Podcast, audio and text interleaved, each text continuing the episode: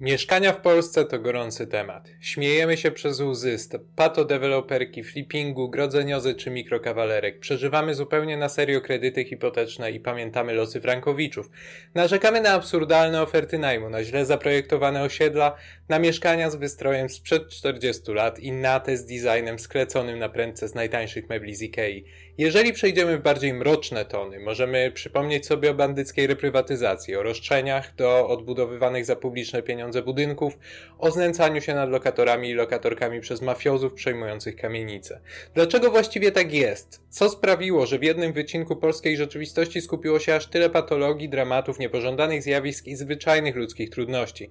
W dzisiejszym odcinku zamierzam opowiedzieć o 10 największych problemach z mieszkaniami w Polsce, dzięki czemu mam nadzieję pomogę uświadomić Wam, a przy okazji sobie, jak to się stało, że znaleźliśmy się w punkcie, w którym jesteśmy. Punkt pierwszy to niedostateczna liczba mieszkań. Jeżeli da się o mieszkaniach w Polsce powiedzieć coś, z czym zgodzą się w zasadzie wszyscy bez względu na sytuację życiową i przekonania polityczne, to że mieszkań jest po prostu za mało. Trudno zgodzić się natomiast co do dokładnej liczby. Zgodnie z danymi, które podaje w swojej książce Poza własnością Joanna Erbel, Narodowy Program e, Mieszkaniowy z 2015 roku mówił o niemal 900 tysiącach brakujących mieszkań, ale to jedne z ostrożniejszych szacunków. Nawet jednak ta skromna liczba jest bliska liczbie lokali mieszkalnych w Warszawie, co oznacza, że żeby zaspokoić potrzeby mieszkaniowe Polegi Polaków, trzeba postawić kolejną Warszawę. Oczywiście nie dosłownie, bo mieszkania potrzebne są tam, gdzie ludzie już żyją, w związku z czym są tam miejsca pracy i cała potrzebna do życia infrastruktura, ale łatwo sobie wyobrazić, że no nie jest to łatwe zadanie. Kilka lat później, y, bo w 2019 roku Główny Urząd Statystyczny był jeszcze bardziej optymistyczny, donosząc o 641 tysiącach nieistniejących, a potrzebnych lokali. W publicystyce nie brakuje jednak opinii, że zapotrzebowanie jest o wiele większe, sięgające 2 czy nawet 3 milionów co nie jest zupełnie niemożliwe, jeżeli weźmiemy sobie pod uwagę, że również w 2019 roku GUS mówił o tym, że 1,5 miliona, czyli co dziesiąty z istniejących lokali, jest w bardzo złym stanie technicznym. W jaki sposób policzyć, ilu mieszkań brakuje? Teoretycznie luka mieszkaniowa oznacza rozbieżność pomiędzy liczbą gospodarstw domowych a liczbą nieruchomości. Jeśli liczyć w ten sposób, to portal Business Insider sugeruje, że możemy mieć do czynienia nie z niedoborem, a nadmiarem mieszkań na rynku. Przynajmniej według danych sprzed ponad roku, czyli z grudnia 2020 roku.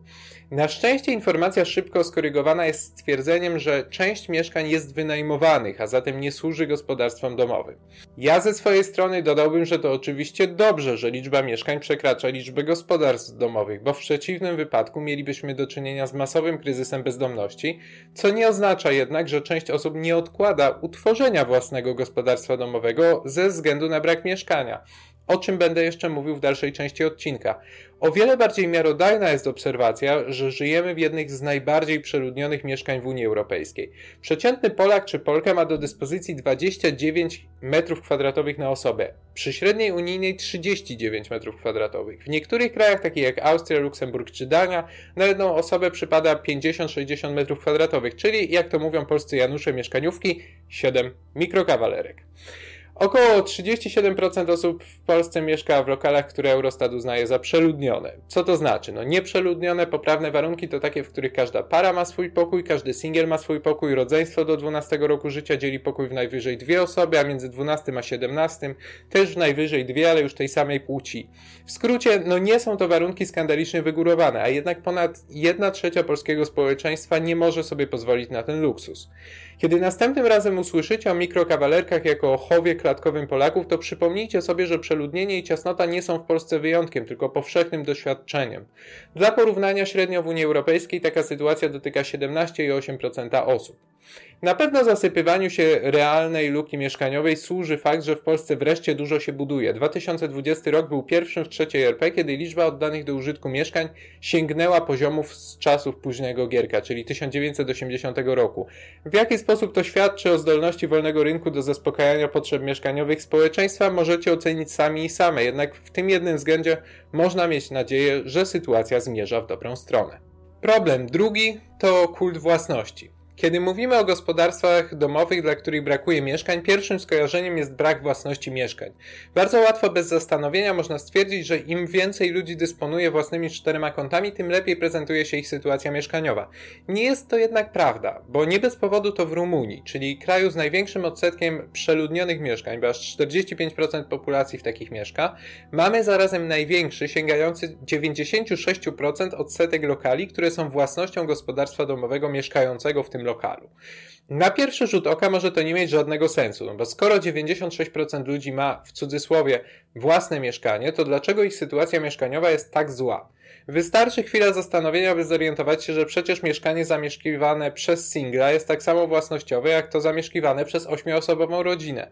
Jednocześnie mały rynek najmu oznacza, że w jednym mieszkaniu własnościowym częściej mieści się wielopokoleniowa rodzina, dla której zwyczajnie brakuje odpowiedniej przestrzeni i odpowiedniej liczby pokoi, nie wspominając jakby o ogólnym poczuciu prywatności i niezależności życiowej. Własność mieszkania, w którym żyjemy, nie jest jedynym modelem, którym dysponujemy. W Niemczech stosunek gospodarstw domowych najemców do gospodarstw właścicielskich wynosi praktycznie równe 50 na 50. W Polsce na 85 gospodarstw domowych mieszkających na swoim przypada 15 wynajmujących, przy czym część tej drugiej grupy stanowią osoby zamieszkujące w różnego rodzaju lokalach miejskich, takich jak mieszkania komunalne czy socjalne. W Polsce przyzwyczailiśmy się do myślenia, że zakup mieszkania na własność, posiadanie go na własność, a następnie przekazanie w spadku potomnym jest tożsame z wolnością.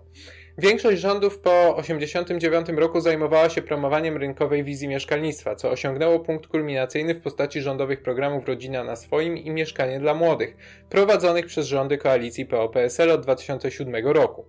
Oba programy teoretycznie nastawione na ułatwienie wzięcia kredytu hipotecznego przez młode rodziny stanowiły potężny zastrzyk gotówki dla firm deweloperskich, jednocześnie windując ceny mieszkań dla nabywców.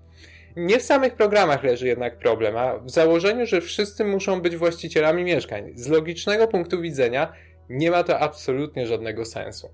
Na mieszkanie warte 500 tysięcy złotych, a tyle w Warszawie niedługo pewnie będzie kosztowała kawalerka, E, osoba zarabiająca minimalną płacę, czyli 2210 zł netto, musi pracować prawie 19 lat przy założeniu, że nie je, nie ubiera się, nie myje, w skrócie nie robi nic poza płaceniem za mieszkanie. Gdyby przez, przeznaczała na mieszkanie optymalną, przyjmowaną w programach polityki społecznej jedną czwartą swoich dochodów, Pół miliona złotych rozłożyłoby jej się na ponad 75 lat, a mówimy tu o czystej cenie mieszkania, nie o kredycie, gdzie dochodzą odsetki, marża, pomijamy również czynsz do wspólnoty, opłaty eksploatacyjne, słowem pomijamy masę rzeczy. A i tak na takie mieszkanie należałoby pracować od kołyski do grobowej deski. Mógłbym tutaj uprzedzić ten argument, że jednak większość y, ludzi zarabia więcej niż minimalną płacę. Mógłbym przedstawić wyliczenia dla płacy średniej, medianej itd. Tak ale dla przytłaczającej większości społeczeństwa konkluzja byłaby taka sama. Zakup jakiegokolwiek dobra, produktu, bo przecież tak każe nam traktować mieszkania tak zwany wolny rynek, o wartości 500, 600, 700 tysięcy złotych przez przeciętną osobę jest szaleństwem, ekstrawagancją i niepotrzebnym zbytkiem. Tak się jednak składa, że no, mieszkanie jest nam niezbędne. To nie jest towar, a co najmniej nie jest tylko towar, bo...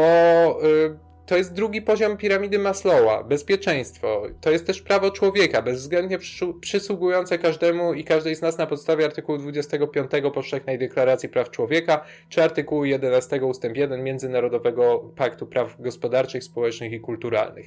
Każdy i każda z nas potrzebuje więc mieszkania, dachu nad głową, ciepła w chłodny dzień, prywatnej przestrzeni, miejsca do wypoczynku, snu i życia.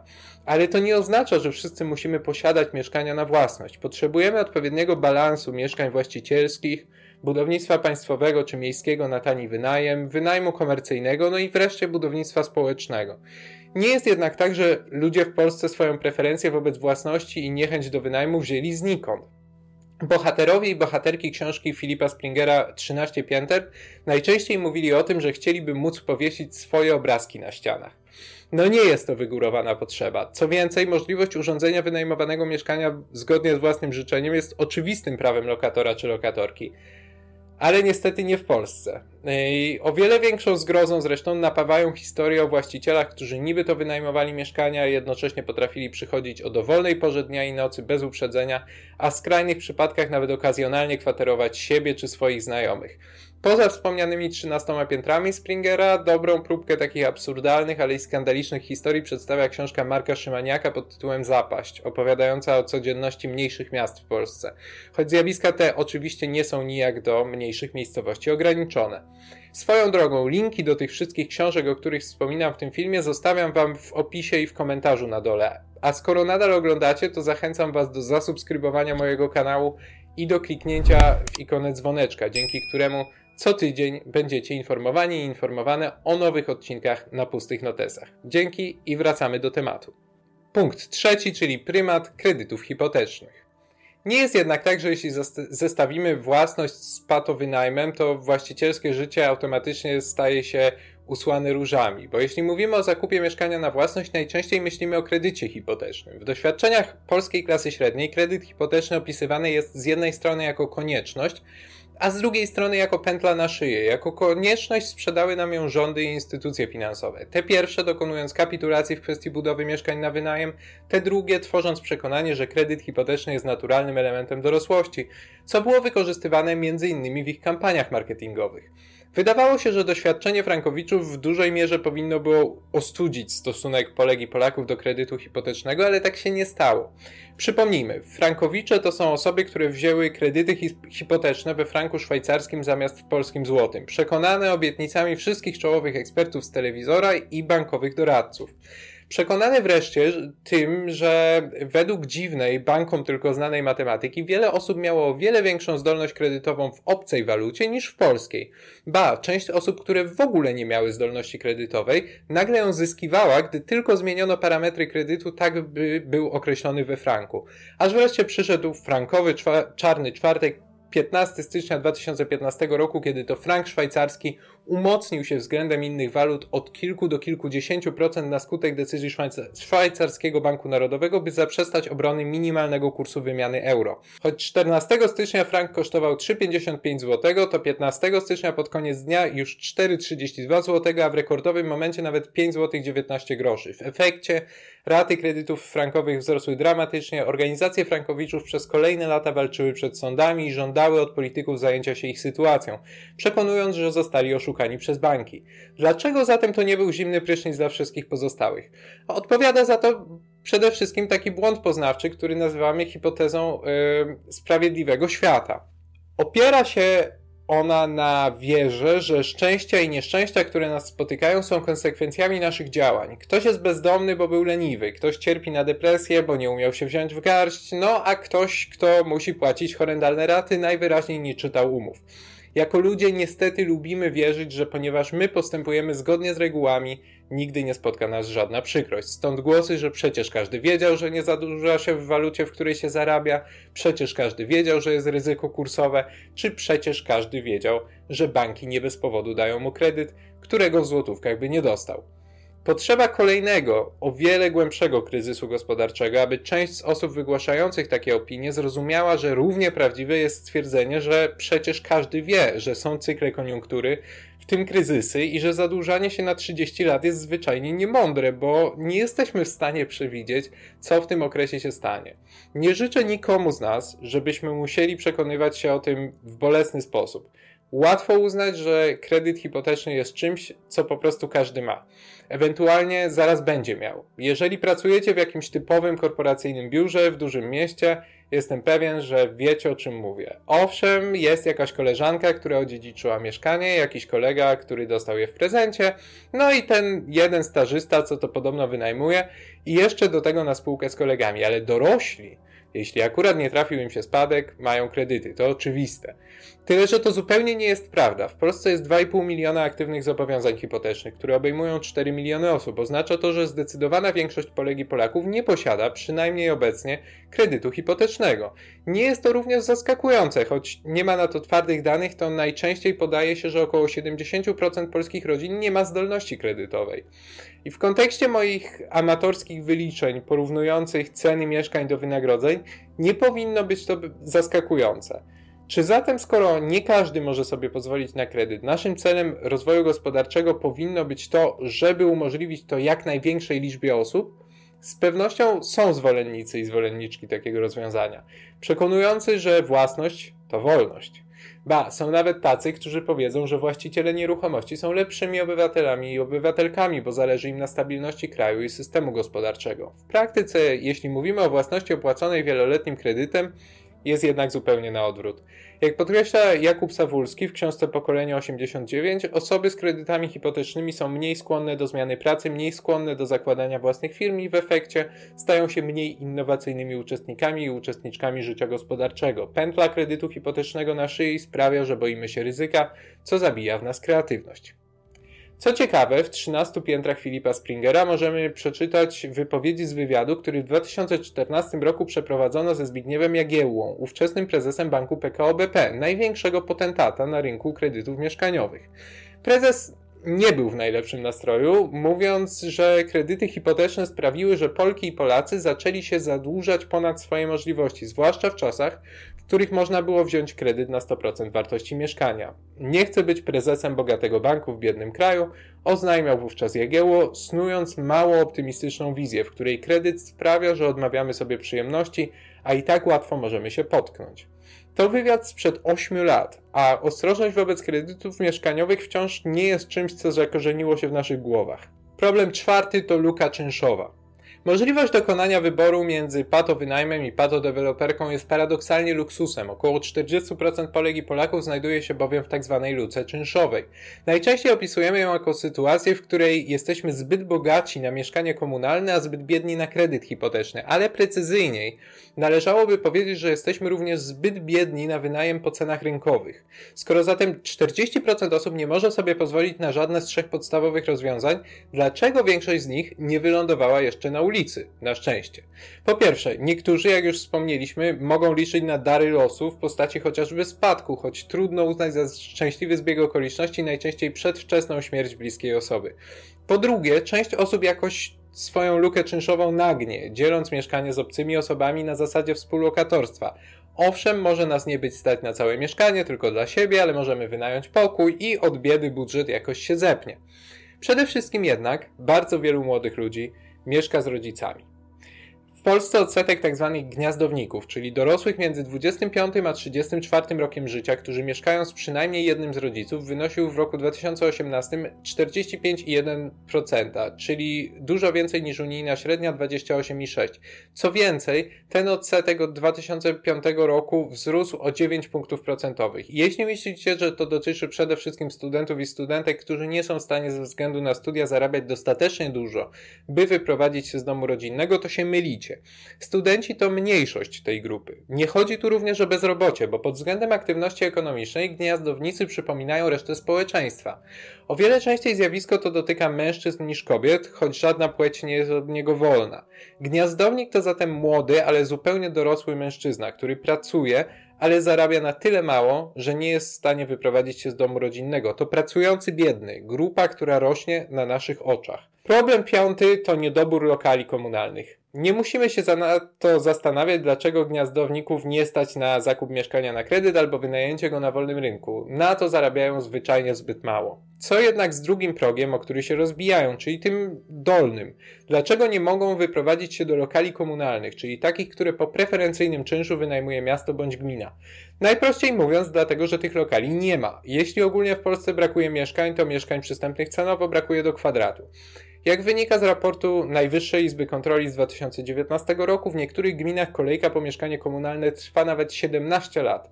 Oczywiście nie wszędzie tak jest, ale kilkuletni czas oczekiwania to standard, a do tego sytuacja zamiast poprawiać się ulega stopniowemu pogorszeniu, głównie ze względu na spadającą liczbę lokali komunalnych. No i znów, dlaczego mieszkań komunalnych jest za mało? Ano dlatego, że gminy uparcie się ich pozbywały. Obecnie w ich zasobie w całym kraju jest mniej niż milion mieszkań, a szacunki wskazują, że od 1989 roku w prywatne ręce przekazano często za zupełnie symboliczne kwoty ponad 3 miliony lokali, które wcześniej były majątkiem komunalnym, spółdzielczym bądź zakładowym. Paradoksalnie oznacza to, że nie jeden gniazdownik mieszka w dawnym mieszkaniu komunalnym, które jego rodzice dostali w zasadzie w prezencie. Jednocześnie istniejący zasób komunalny nie jest zarządzany w sposób najbardziej efektywny. Co przez to rozumiem? W Polsce zwykliśmy utożsamiać mieszkania komunalne z biednymi lokalami dla potrzebujących, ale tak wcale nie jest. Mieszkania gminne w Polsce możemy w przybliżeniu podzielić na socjalne i komunalne i o ile te pierwsze mają służyć najbiedniejszym i najbardziej potrzebującym w zamian za bardzo niewielki czynsz, o tyle mieszkania komunalne to jest rozwiązanie dla niezbyt zamożnych, ale najczęściej pracujących i zarabiających osób, właśnie dla tych, które są w luce czynszowej i na dobrodziejstwa wolnego rynku no, nie mogą się załapać. Tymczasem w Polsce w mieszkaniach komunalnych czynsze są ekstremalnie niskie, ustalone na poziomie, który nie pozwala zaspokajać kosztów utrzymania budynku. Nic dziwnego, że w tych warunkach samorządy wolały się pozbyć własności, do której muszą regularnie dokładać. Rozwiązaniem byłoby elastyczne czynsze, których wysokość byłaby uzależniona od dochodu na osobę w gospodarstwie domowym, ewentualnie stałe wyższe czynsze przy jednoczesnych dodatkach mieszkaniowych e, dla tych, którzy najbardziej tego potrzebują. E, szkodliwym ewenementem jest również fakt, że prawo do mieszkania komunalnego podlega w Polsce w pewnym sensie dziedziczeniu, co oznacza, że w tych lokalach e, zamieszkuje wiele osób, które mogłyby zaspokoić swoje potrzeby mieszkaniowe inny sposób. Podczas gdy ci bez mieszkania czekają w wieloletniej kolejce. Dopiero od 2019 roku istnieje możliwość weryfikacji nie częściej niż raz na 2,5 roku dochodów osób zamieszkających w lokalu komunalnym. A jeśli ich dochody przekraczają limity, czynsz zostanie odpowiednio podniesiony, tym samym sprawiając, że osoby te będą w większym stopniu ponosić koszty związane z utrzymywaniem budynku. Wciąż jednak, jeśli najemca zawarł umowę przed 21 kwietnia 2019, to osoby dziedziczące po nich prawo lokalu nie podlegają weryfikacji dochodów. Będzie ona dopiero stosowana wobec umów zawartych później. Choć to zmiany w dobrym kierunku, no nie zrekompensują strat w zasobie lokalowym, których doczekaliśmy się przez ponad trzy dekady trzeciej RP i nie zmienią wizerunku lokali komunalnych, bez względu na to, ile razy powtórzymy, że w Wiedniu najpiękniejsze osiedla są komunalne, mieszka w nich również klasa średnia, a miasto Wiedeń jest największym właścicielem nieruchomości w Europie. Powtarzajmy jednak, bo naprawdę jest się czym inspirować. Punkt szósty to słabość budownictwa społecznego. Skoro na prywatne wielu nie stać, a miejskiego nie ma, to może mieszkanie społeczne. Co to takiego? No w największym skrócie mieszkania wybudowane przez instytucje nienastawione na generowanie zysku, w których oferuje się najem bądź najem z opcją dojścia do własności, a cała oferta skierowana jest do osób o średnich dochodach. W polskich warunkach budowaniem tego rodzaju mieszkań zajmowały się Towarzystwa Budownictwa Społecznego, tzw. Tak TBS-y, a od 2021 roku zastąpią je społeczne inicjatywy mieszkaniowe. Bez względu na nazwę zasada powinna być ta sama. Społeczna inicjatywa non-profit dostaje pewne wsparcie od państwa, najczęściej w formie nisko oprocentowanego kredytu, który następnie wykorzystuje na wybudowanie mieszkań. Potem tymi mieszkaniami zarządza, pobierając czynsz, który nie może przekroczyć wyznaczonej ustawą granicy, w zamian zapewniając mieszkańcom i mieszkankom stabilność wynajmowania od instytucji, a nie od prywatnego właściciela. Mieszkanie w TBS-ie jest trochę jak własne, chociaż wcale nie jest własne, ale w każdym razie nie zastanawiasz się, czy wolno ci powiesić obrazek. TBS-ów jest w Polsce około 300, wybudowały około 100 tysięcy lokali, więc zbyt mało, żeby dramatycznie zmienić rynek mieszkaniowy. Nic jednak dziwnego, bo o ile w latach 95-2009 mogły korzystać z Krajowego Funduszu Mieszkaniowego przy Banku Gospodarstwa Krajowego, o tyle następnie fundusz zlikwidowano, a zrobiono to po to, by napychać kieszenie prywatnych deweloperów programami Rodzina na swoim i Mieszkanie dla Młodych. Jak podkreślała w rozmowie z Filipem Springerem inicjatorka TBS-ów Irena Herbst, y, różnica była zasadnicza. TBS-y nie tylko budowały mieszkania o obniżonym czynszu, y, ale też pieniądze wydane na TBS-y w końcu się zwracały, bo towarzystwa spłacały kredyty. Tymczasem gotówką z późniejszych programów po prostu y, dofinansowywano firmy deweloperskie i ona już bezzwrotnie kończyła w ich bilansach. Preferencyjne dofinansowanie dla TBS-ów i dla powstałych na ich miejsce SIM-ów powróciło wraz z programem Mieszkanie Plus. I to daje pewną nadzieję, natomiast no, na efekty musimy jeszcze poczekać. Punkt siódmy to rozdrobnienie rynku najmu. TBS-y, SIM-y, Fundusz Mieszkań na Wynajem przy Polskim Funduszu Rozwoju, a nawet prywatne fundusze inwestujące w nieruchomości na wynajem. To wszystko mogłoby wnieść nową jakość, jeśli chodzi o sytuację najemców w Polsce. Bez względu na to, czy lokale mają czynsz niski, umiarkowany czy rynkowy, najemca bądź najemczyni nie mogą się w wynajmowanym mieszkaniu czuć jak tymczasowi goście, a niestety tak wygląda niemała część relacji z właścicielami czy właścicielkami lokali mieszkalnych. O tym wszystkim już wspominałem i ponownie zachęcam Was do zajrzenia do wspomnianych przeze mnie książek 13 pięter Springera, Poza własnością Erbel, Zapaści Szymaniaka czy Pokolenia 89 Sawulskiego. Problem w tym, że patologiczne sytuacje na rynku najmu nie, ty, nie są tylko konsekwencją wad charakteru właścicieli mieszkań. Mają też podłoże strukturalne, polegające na tym, że właściciele lokali wykazują wręcz obsesję na punkcie praw lokatorów, przerzucając się historiami o ludziach, którzy nie płacą czynszów, niszczą mieszkania i odpowiadają za całe zło tego świata. A jaka jest rzeczywistość? No taka, że wynajmowanie mieszkań to jest działalność biznesowa, a w biznesie ponosi się ryzyko. Zbyt wiele osób w Polsce jest przekonanych, że kupowanie i wynajmowanie nieruchomości jest najlepszym możliwym sposobem na zarabianie pieniędzy. Przy braku jakiejkolwiek edukacji finansowej, nieruchomości są ulubionym aktywem inwestycyjnym Polaków. A nawet ci, których na zakup inwestycyjny nigdy nie będzie stać, często stają się właścicielami mieszkań na skutek odziedziczenia tych lokali, na których wcześniej uwłaszczyli się ich rodzice i dziadkowie.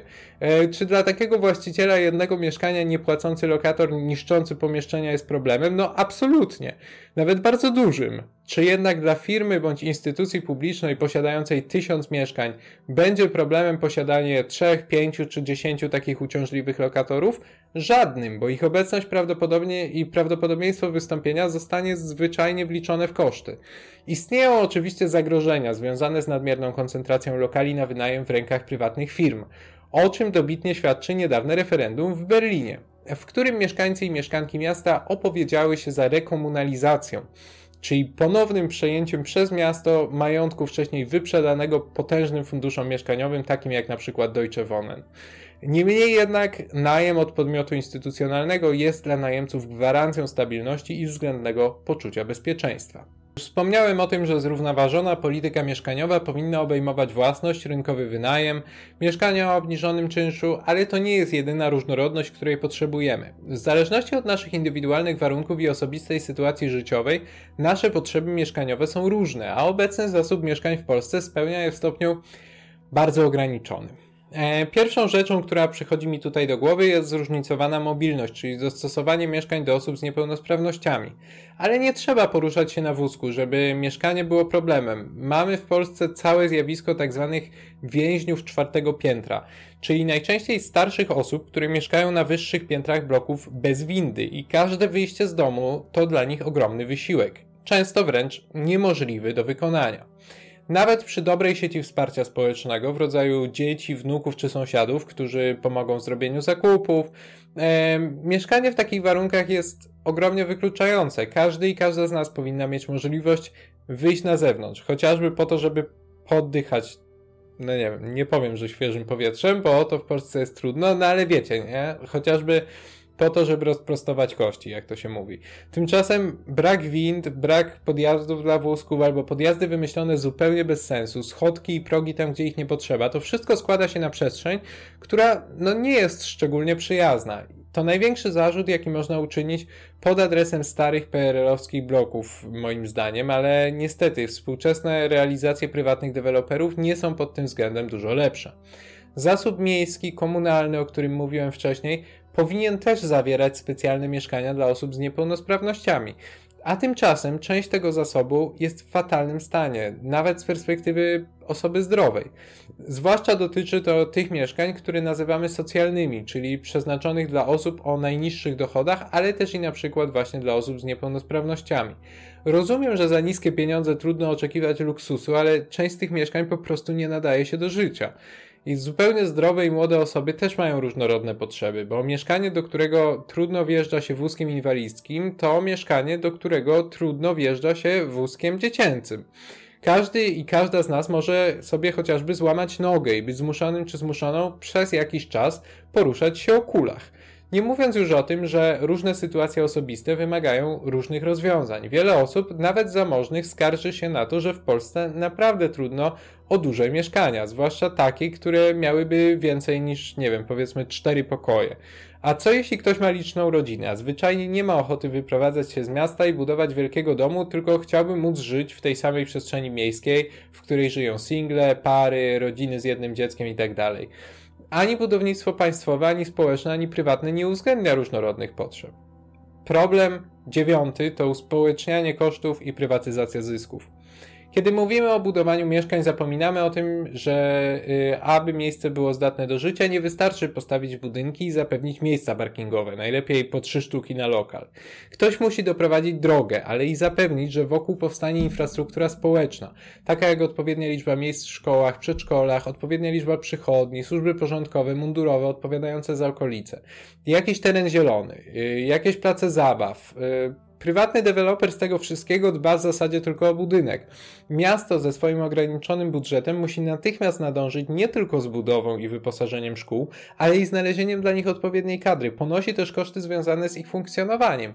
Jeżeli tego nie zrobi na czas, to pobliskim placówkom często grozi przeładowanie, bo jeśli mówimy o szkołach podstawowych, to przecież nie mogą odmówić przyjęcia dzieci z rejonu. A co jeśli rejon w międzyczasie rozrasta się o tysiące mieszkań? Jeżeli ktoś z Was mieszka w okolicy, w której niedawno powstały nowe osiedla, nawet nie musicie mieć dzieci, żeby sobie uświadomić skalę problemu. Wystarczy, że pójdziecie na wybory i okaże się, że nawet w kraju, w którym połowa ludzi nie głosuje, stoicie godzinami w kolejce, żeby zaznaczyć na karcie swojego kandydata.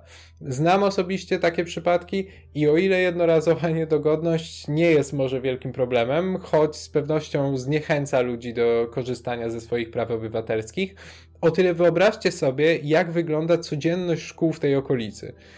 Podobnie rzecz ma się z terenami zielonymi, których w miastach potrzebujemy jak powietrza. Popatrzcie, jak wyglądają komunistyczne osiedla, tak zwanych szarych bloków, które swoją drogą nigdy nie są w Polsce szare, bo pomalowano je na różne absurdalne kolory. Przestrzenie między nimi, trawniki, drzewa, co jakiś czas parki, skwery, place zabaw. No a teraz sobie porównajcie przeciętne osiedle deweloperskie. Ile znacie takich, w których przestrzeń wspólną potraktowano na serio? W okolicy, w której mieszkam, ludzie z osiedli deweloperskich chodzą z dziećmi na spacer na pełne zieleni osiedle z czasów dopiero co powojennych, bo tylko tam mogą odpocząć od betonu. A tymczasem deweloper upycha łokciem i kolanem kolejny blok obok już wybudowanego, żeby tylko zmaksymalizować swój zysk. Ludzie na dłuższą metę nie są głupi, zaczną się buntować, będą chcieli ładnej i przyjaznej przestrzeni dookoła siebie. Ale kto tę przestrzeń im ostatecznie zapewni? Zapewne gmina, czyli my wszyscy z naszych podatków, podczas gdy firma, która wybudowała mieszkania, odwróci się napięcie i zabierze swój zarobek. Jeżeli deweloper postawi osiedle na obrzeżach miasta, czy wręcz pod miastem, a mieszkańcy i mieszkanki będą musieli dojeżdżać samochodami i stać w korkach, to kto będzie oddychał zanieczyszczonym powietrzem? Kto będzie słuchał hałasu? Kto będzie płacił za naprawę na wierzchni dróg? My wszyscy. A gdy postanowimy to naprawić i zapewnić sobie dobre opcje transportu publicznego, to również my za nie zapłacimy. Nie mam tutaj gotowych rozwiązań na ten problem, ale uważam, że na dłuższą metę nie możemy udawać, że budowanie mieszkań jest odrębne od wszystkiego, co nas otacza. Co prowadzi nas do ostatniego punktu. Ostatni punkt to wszystko, co poza mieszkaniem. Ogrom problemów polskiego mieszkalnictwa znajduje się poza mieszkaniami. Choć mikrokawalerki do chowu klatkowego Polek i Polaków nie są akceptowalne w żadnym wypadku, Prawda jest taka, że możemy mieszkać w dość małych mieszkaniach, tak długo jak po przekroczeniu ich progu napotykamy na przestrzeń, która jest ich przedłużeniem. Nie potrzebujemy wielkiego balkonu, gdy trzy kroki od naszego domu jest park czy skwer z ławeczkami. Nie musimy mieć miejsc parkingowych, jeśli sprawny, punktualny i nowoczesny transport publiczny znajduje się tuż obok. A co jeśli w bloku mielibyśmy wspólną siłownię, a może salę kinową, może ogród na dachu, może bibliotekę na parterze, a może świetlicę z planszówkami? Zaoszczędzilibyśmy na handlach, karnetach, Netflixie, ogródku działkowym, grach, książkach. W Szwecji w zasadzie nikt mieszkający w mieszkaniu nie ma nawet pralki, bo w bloku znajduje się pralnia gdzie znajdziemy wysokiej klasy sprzęt AGD, dużo lepszy i często większy niż zmieścilibyśmy w mieszkaniu. Kiedy już wyjdziemy z domu, powinniśmy być w stanie jak najwięcej podstawowych potrzeb zaspokoić w ramach krótkiego spaceru, zgodnie z ideą tak zwanego miasta 15-minutowego. W obrębie 15 minut spaceru powinniśmy móc odprowadzić dziecko do szkoły, pójść do lekarza, zrobić zakupy, pójść do fryzjera, do kawiarni, do restauracji. W skrócie, powinniśmy mieć możliwość w danym miejscu żyć, a nie tylko spać. Tymczasem wciąż słyszymy o powstających tak zwanych osiedlach łanowych, czyli budowanych pod miastami odosobnionych kompleksach domów stawianych na dawnych działkach rolnych. Te osiedla to jest koszmar, ale ludzie decydują się w nich żyć. Część dlatego, że nie ma innego wyjścia, bo to jedyne lokalizacje, na jakie może sobie pozwolić. Część dlatego, że wierzy, że kupuje domek na wsi, pod lasem i dzięki temu będzie blisko natury. W praktyce las będzie widywać tylko po zmroku, zdecydowanie zbyt wiele czasu spędzi w korku, a jak zapomni kupić chleba w sklepie, to będzie zmuszona wsiadać w samochód, żeby pojechać do supermarketu kilka kilometrów dalej. Tereny wspólne nie istnieją, usługi nie istnieją, transport zbiorowy nie istnieje, ale za to deweloperowi pieniądze się zgadzają. Zasługujemy na życie w lepszych warunkach, bez płotów, bez osiedli pośrodku niczego, bez uwiązania do samochodu i mam nadzieję, że coraz więcej z nas będzie to rozumiało. To było 10 moim zdaniem największych problemów z mieszkaniami w Polsce. Wiem, że się dzisiaj rozgadałem, dlatego jestem tym bardziej wdzięczny, jeśli oglądałeś bądź oglądałaś do samego końca. Przypominam, że linki do wszystkich książek są w opisie i w komentarzu pod filmem, dlatego zerknij tam, jeśli Cię zainteresowałem którąkolwiek z tych pozycji. Koniecznie zostaw kciuk w górę, jeśli film Ci się podobał, a w komentarzu napisz, co Twoim zdaniem jest największym problemem mieszkalnictwa w Polsce. Zasubskrybuj mój kanał, zaobserwuj puste notysy na Facebooku i Instagramie i do zobaczenia w kolejnym odcinku. Dzięki.